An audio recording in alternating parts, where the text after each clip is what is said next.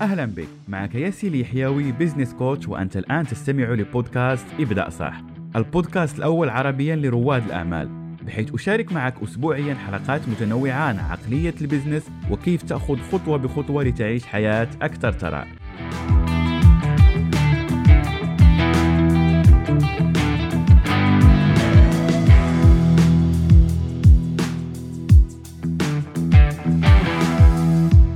كنت مهتم بالاستثمار أو تنوي استثمار أموالك مستقبلا فمهم جدا على أنك تتابع هذه الحلقة بالكامل لاني سأشرح لك هل فعلا ممكن الاستثمار يؤدي بك إلى الثراء.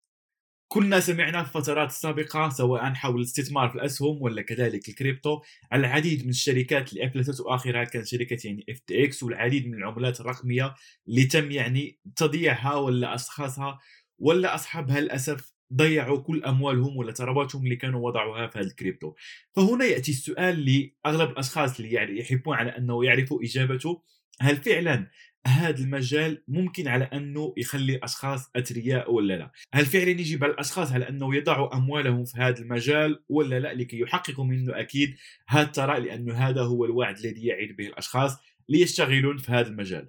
فخلينا نعطيك الإجابة من الأول قبل أن نستمر في تفاصيل هذه الحلقة. الإجابة بكل بساطة هي لا ولكن لا يجب عليك أن تتوقف عند ويل للمصلين. أكمل معي الحلقة لكي أشرح لك كيف لا وأشرح لك ما هي الحالات اللي فعلا ممكن على أنك تحقق بها ثراء من هذا المجال وكيف ممكن أن تقوم بهذا. لماذا قلت لا؟ لأنه الطريقة اللي يشرح بها أغلب الأشخاص الاستثمار ولا هو في الحقيقة ليس استثمار هو تداول ولا خلينا نقول اشتغال في مجال سواء الكريبتو ولا كذلك في مجال البورصة يشرحونه بالطريقة للأسف خلينا نقول شوية خاطئه ولا شخصيا أنا لا أحبها وما هي هذه الطريقة؟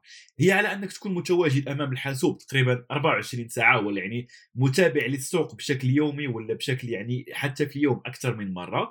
وهذا شخصيا لا يناسبني وكذلك متأكد على أنه لا يناسب أغلب الأشخاص ولا يناسب بالخصوص الأشخاص الموظفين.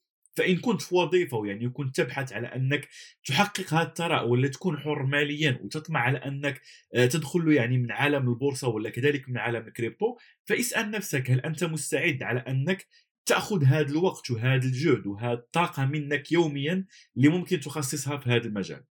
ثاني نقطة اللي مهمة هي ال risk. هذا المجال فيه خطر كبير. لو كنت تقوم به كتداول أنا لا أتكلم الآن عن استثمار أتكلم فيه عن تداول يعني كمضاربة ولا يعني تريدين سواء في الكريبتو ولا في الأسهم. فلو كنت داخل هذا المجال لأنه أغلب الأشخاص اللي يقول لك على أنه حقق منه مبالغ كبيرة في وقت قليل أكيد يكون بهذه العقلية. يكون لأنه يستحيل على أنك تحققه عن طريقة الاستثمار ليس أتكلم عنه في الآخر. لكن في التداول نعم ممكن ولكن فيه مخاطر جد جد كبيرة. من بين هذه المخاطر على أنك ممكن تضيع كل أموالك وهو الشيء اللي واقع الآن لأنه الآن يعني مع التضخم مع كل المشاكل المالية وكل يعني الحروب وكل الأشياء المتواجدة في العالم حاليا أغلب الأشخاص عندهم يعني انخفاض كبير سواء في الأسهم ولا في ال cryptos كذلك.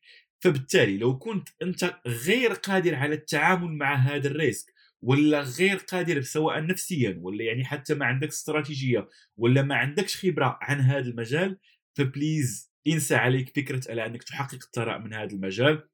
وكما يعني فيلم آه، غبي منه فيه الكاردا مش كارك.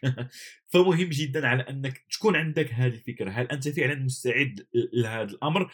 وتكون متقبل هذه المخاطر. فلهذا السبب أنا شخصيا لا أشجع على التداول ولهذا قلت لك لا في الأول.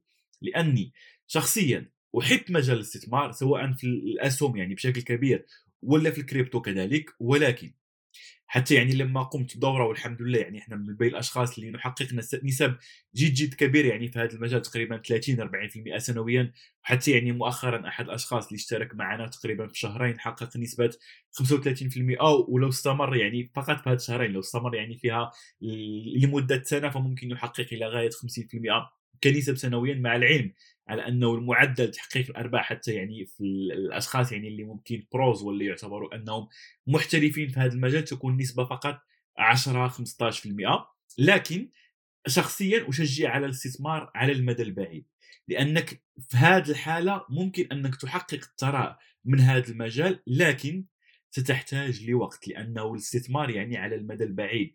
بمعنى آخر لما يكون هناك انخفاض شخصيا لا أتأثر لأنه أول شيء عندي استراتيجية على المدى البعيد ولا المدى المتوسط والبعيد. ثانيا لا أضع كل أموالي في الأسهم ولا في الكريبتو. أضع فقط نسب ممكن 10% 20% وهذا اللي أنصحك به على أنك تبدأ به. وبالمناسبة يعني أحد الاشخاص اللي مشتركين معنا في البرنامج وحقق نسب ما شاء الله يعني جد جد مهمة. تواصل معي يعني في الأيام السابقة على أنه يفكر على أنه يأخذ قرض. ممكن ب 20000 دولار 12000 دولار يعني للاستثمار لأنه شاف نتائج ربح قلت له لا لا تقوم بهذا.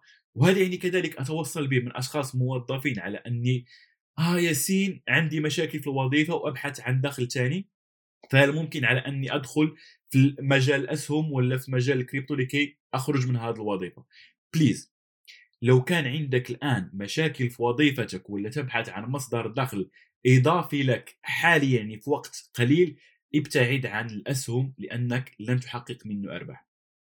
إلا كما قلت لك في المثال الأول وهذا يذكرني يعني بمثل آه عندنا يعني مثل مغربي نقول على أنه اللي حابب العسل يصبر على قريص النحل فالشخص اللي حابب على أنه يحصل على العسل يصبر على قريص يعني هو لساعات هذا النحل. فهذا يعني هذا لو كنت مستعد على أنك تصبر على الخسائر. وكذلك على الاستمرار في أمام الحاسوب لساعات وساعات فأدخل له. ولكن في نفس الوقت القناعات ولا الأفكار اللي يقول لك الأشخاص على أنه ممكن تدخل ب 50 دولار وبعد شهر بعد شهرين نضمن لك على أنك تحقق نسبة كذا للأسف هذا نصب.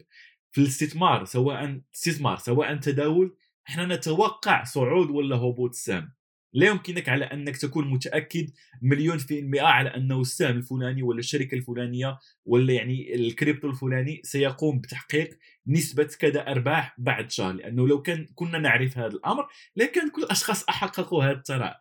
ف please لا تنخدع ولو كان عندك يعني مبالغ صغيرة فلا تتوقع على أنك تحقق هذه الملايين الدولارات بعد شهر بعد شهرين ولكن في هذه الحالة أنصحك بشكل شخصي على أنك انشئ لك مشروع انشئ لك مشاريع والأهم تعلم المهارات عالية الدخل واللي تكلمت عنها في حلقة كيف تبدأ من الصفر ممكن تجدها على قناتي فيها العديد العديد من التفاصيل اللي ممكن لو طبقتها تحقق هذه النجاحات بعد أربع شهور بعد ست شهور لأني أقول لك دائما الثراء السريع كذبة ومن يعدك بالثراء السريع اعرف على أنه ينصب عليك ويبحث عن أشخاص يؤمنون به ليستطيع على أنه ينصب عليه فالمهم كخلاصة في نهاية هذه الحلقة خليني أطلب منك على أنك حدد أهدافك. لو كنت تريد أرباح على المدى القصير ولا تحبذ يعني فكرة الخسائر وأعتقد على أنه كل شخص لا يريد على أنه يخسر أمواله ف please ابتعد عن هذا المجال. اجمع لك أموال مصادر يعني كما ذكرنا آه، مهارات عالية الدخل وبعدها خصص هذه النسب 5% 10% من هذا الدخل ضعه كاستثمار بعد ما تكون تعلمت عن هذا الاستثمار سواء معي مع أي شخص آخر. المهم هو على أنك تتعلم عن هذا الاستثمار وبعدها تضع هذه النسب لكي تحصل بها على الثراء ما نسميه يعني ال compounding effect ولا الثراء التراكمي اللي ممكن تحصل عليه واللي اللي يستحيل على أنك تحققه من مجالات أخرى إلا من مجالات الاستثمار. لكن كما ذكرت لك الخطوة الأولى هي بناء هذه المهارات وابتعد عن هذه الأفكار والأشخاص اللي أغلبهم للأسف لأنه حتى لما تدرس هذه الأشخاص من هي قصة النجاح اللي سمعت عن أشخاص حققوا فعلا هذا الثراء من تريدين لا أذكر الاستثمار لأنه الاستثمار عندنا الكثير من قصص النجاح لكن في التداول عددهم قليل لأنه خسائرهم تشكل نسب أكبر. فبليز مهم هذه الحلقة أولا أنك تشاركها مع أصدقائك لكي لا يقعوا في هذا الفخ ولكي يفهموا فعلا أهمية الاستثمار versus التداول. ومهم جدا على أنك تتابع هذه الحلقة مرة مرتين لغاية ما تفهم هذه الأمور وتتابع كذلك حلقات ابدأ من الصفر لكي تعرف ما هي المهارات المهمة لك لكي تبدأ تركز عليها واترك لي في التعليقات ما هو أهم شيء استفدته من هذه الحلقة. ولا تنسى ابدأ صح تنجح صح وأراك في الحلقة المقبلة بإذن الله.